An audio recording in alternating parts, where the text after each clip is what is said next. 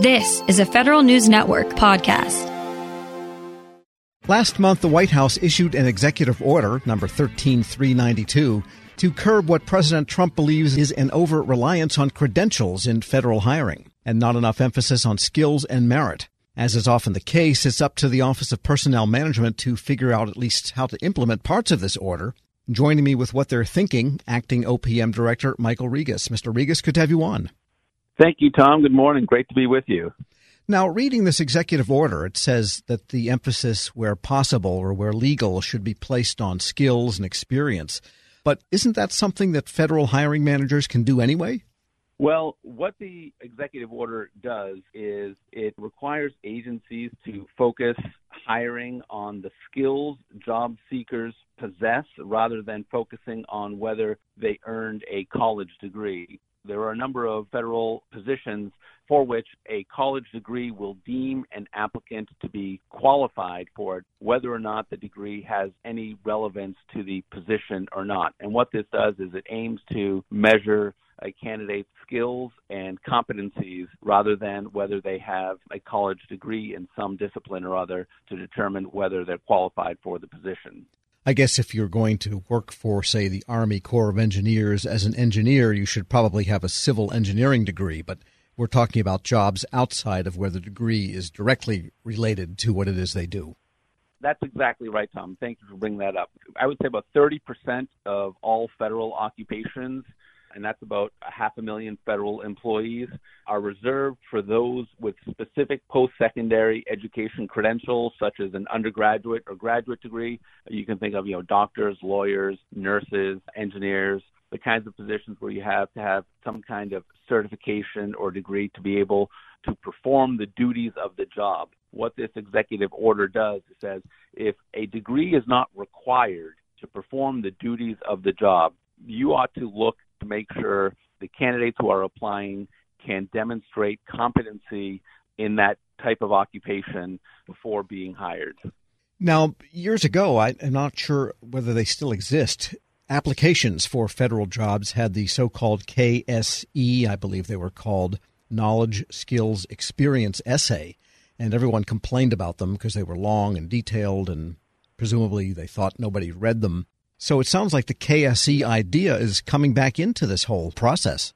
Well, no. What so what's going to be going on now is agencies will be able to use uh, skills-based assessments. So a lot of these are online assessments that applicants can take. Uh, they're actually in use already by some agencies where they are tailored to a specific occupation and they assess a candidate's ability to perform those duties rather than relying on a self assessment, which is what many applicants do now. They just rate themselves as being the most qualified in all of the attributes for a position. The other type of assessment that is being done is using subject matter experts for instance, technology experts, IT experts will interview a number of candidates to assess their ability to do a particular technology related type job and then rate them as qualified before they get rated and certified as being qualified.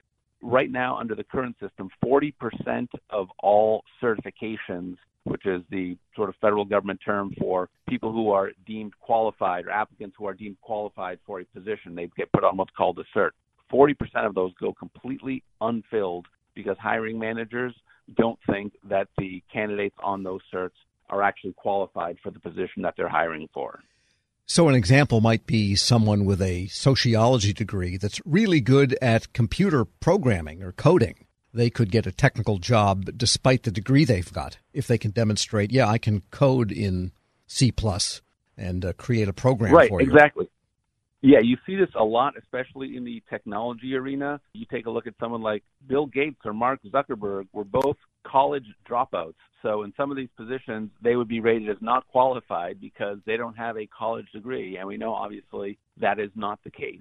So what we are trying to do, if you ask any sort of a federal employee who is in one of these positions, ask them what is it, what would it take for someone to be successful in your role? They're you know mentoring some person who wants to become a candidate for a federal job. I would dare say that most federal employees, the first thing out of their mouth would not be, you would need the fill in the blank degree that I got from an institution in order to be successful in the federal job I have today. they would probably list a number of skills, attributes, experiences that are necessary to be successful in that job. And that's what this executive order aims to capture. We're speaking with Michael Rigas, Acting Director of the Office of Personnel Management. And what does the OPM have to do now to help carry this out? Because a lot of it's incumbent on the agencies, but as usual, OPM's got a big part here also. So, what OPM does is OPM establishes the federal job classification and qualification standards for the federal government and oversees individual agency hiring practices. Agencies, as you mentioned, they make their own individual hiring decisions, but it's based on those standards and practices. So, what OPM will be doing will be overhauling the qualification standards where they overweigh college attainment and will work with agencies to identify new and better assessments that take into account, you know, the many different ways that people can attain the skills that they need to be successful in the federal job. We talked about the IT jobs. Are there other large areas where generally you think this can be successful, this new approach? Oh, yeah. If you look at sort of any job in the federal government where a particular degree is not required for a candidate to be successful in that role, this kind of assessment will have an impact on those kinds of jobs really any job that's outside of sort of these sort of technical, you know, doctors, lawyers, engineers, other types of positions where you need that degree to actually do that job. Right now, in other types of positions, having a degree in any kind of discipline at all will deem an individual qualified for that position. And what we're trying to do is make sure they have the actual skills and assessments necessary to be successful in that job. I would think something like contracting officer could be open to a great many more people because you can teach someone the FAR, but you've got to have really good horse sense also to be a good contracting officer. Exactly. And I think, you know, as agencies get more comfortable with the validity of these assessments that we'll be doing, we're going to see agencies cooperating to both, you know, develop and administer these kinds of assessments for common occupations and help build pools of qualified applicants from which every agency can draw. And do you think one of the challenges will be getting the agency hiring managers themselves to understand, yeah, you can do this now? And so you've got that bit of a cultural change that has to happen.